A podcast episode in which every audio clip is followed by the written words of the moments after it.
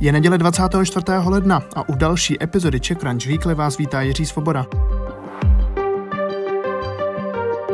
V tomto podcastu mluvíme o tom nejzásadnějším ze světa biznesu, lifestylu a technologií za poslední týden. Více o všech tématech také na webu ccweekly.cz. Dnes se dozvíte třeba o výsledcích Liftaga, úspěšných crowdfundingových kampaních nebo o tom, jak Česko pobláznila sociální síť Clubhouse. Ještě připomenu žebříček Innovators 20, společný projekt Čekranče a hospodářských novin. I s vámi jsme vybrali 20 nejzajímavějších osobností českého biznesu, které byly v roce 2020 zdrojem největší inspirace, inovací a chutě měnit svět. Výsledky vyhlásíme už 1. února. Více najdete na in20.cz. Partnerem Innovators 20 je i český startup Kebula, který pomáhá prostřednictvím svého cloudového softwaru firmám se zpracováním dat. Více najdete na kebula.com. Pietro Filip je v problémech. České módní značce pod vedením Michala Mičky hrozí zánik a propouští zaměstnance. Oznámila jim to v dopise den před výplatou. Firma vykázala v důsledku koronavirové krize meziroční pokles tržeb o 50%. Mičkovi tak nezbývá mnoho jiného, než se pustit do reorganizace firmy nebo insolvenčního řízení.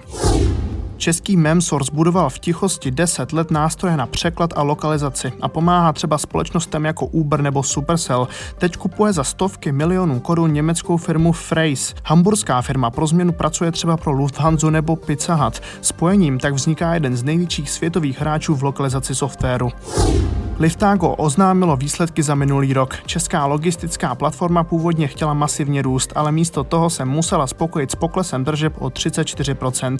Přesto ale může koukat na rok 2020 s optimismem. Kromě přepravy lidí totiž naplno šláplo do přepravy balíků a doručilo jich o 6000% víc než v roce 2019. Více už šéf Liftaga Ondřej Krátký. Dokážeme realizovat balíkovou přepravu na přesný čas, jakýkoliv den.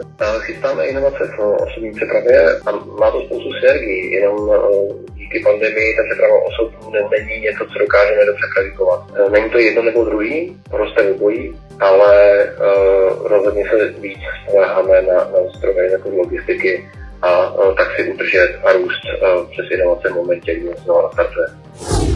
Bonami má za sebou úspěšný rok. Český e-shop, který chce být jedničkou při vybavování bydlení i přes pandemické problémy, dokázal meziročně vyrůst v tržbách o 40% na celkových 1,85 miliardy korun. I přes nejistou situaci se rozhodlo Bonami jít cestou rozvoje a investic, mimo jiné na trhy v Maďarsku, Rumunsku nebo Polsku.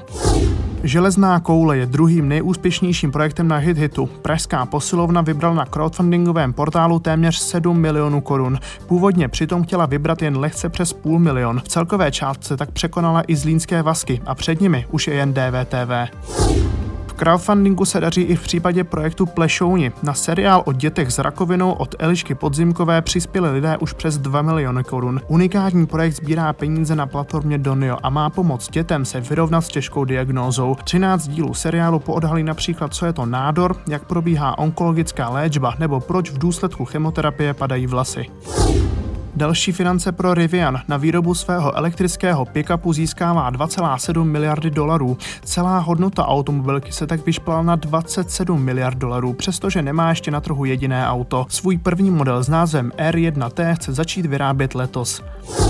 Microsoft vstupuje do světa samořídících aut. Technologický gigant se podíl na investičním kole startupu Cruise z ceřiné společnosti automobilky General Motors. Celková hodnota investičního kola činí v přepočtu 43 miliard korun a Cruise chce peníze použít na výrobu vlastního samořídícího vozu ukradl data o autonomních vozech z Google a přinesl je až do Uberu.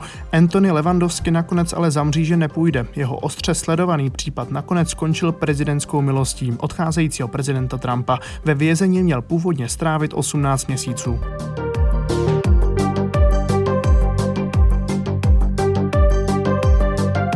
Vybíráme taky téma, které tento týden hýbalo českým internetem.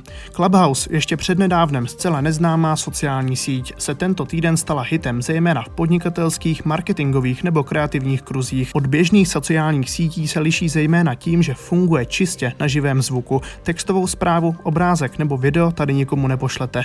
Místo toho se lidé scházejí ve virtuálních místnostech, kterým se v české komunitě rychle začalo říkat růmky. Jsou buď to úplně spontánní, nebo se v nich lidé baví na určité téma zdarma, nebo zkrátka jen poslouchají. O potenciálu sítě už marketér Václav Blahout, který stál u zrodu české komunity na Clubhouse. Ty hlavní faktory jsou určitě eh, fear of missing out, jsou určitě, eh, je to jako v podstatě takový elitní klub. Myslím si, že eh, Clubhouse tohle to zmákl zmákl na jedničku. Eh, určitě je to atraktivita audia, eh, který je dneska na vzrůstu obecně jako segment podcasty, audio zprávy.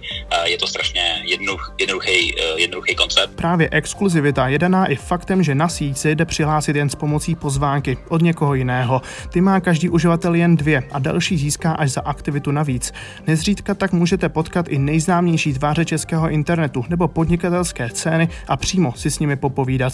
Postupně asi VIP efekt vymizí, ale Václav Blahout si myslí, že je to v zájmu Clubhouse.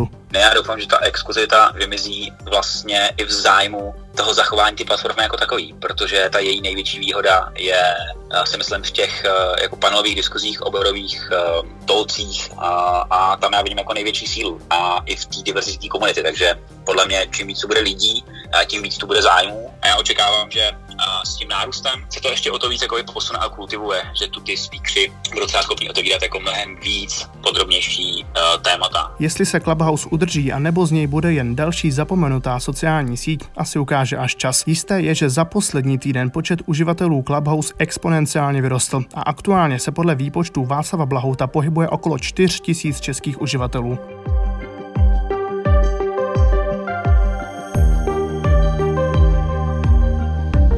Na Čechranči jsme tento týden vydali i rozhovor s odborníky z marketingové agentury We Love Fun. Zaměřují se výhradně na TikTok a tvrdí, že firmy zatím neví, jak s ním dobře pracovat. Šéf-redaktor Čekranči Ondřej Holcman se podíval také na příběh ventilátorů Corovent. Jejich výrobce přišel o velké peníze, ale výroby nakonec nelituje. No a Peter Brejčák zpracoval příběh českého startupu Kaleido. Ten vytváří virtuální realitu pro seniory a chce tak zlepšit jejich fyzickou i psychickou kondici.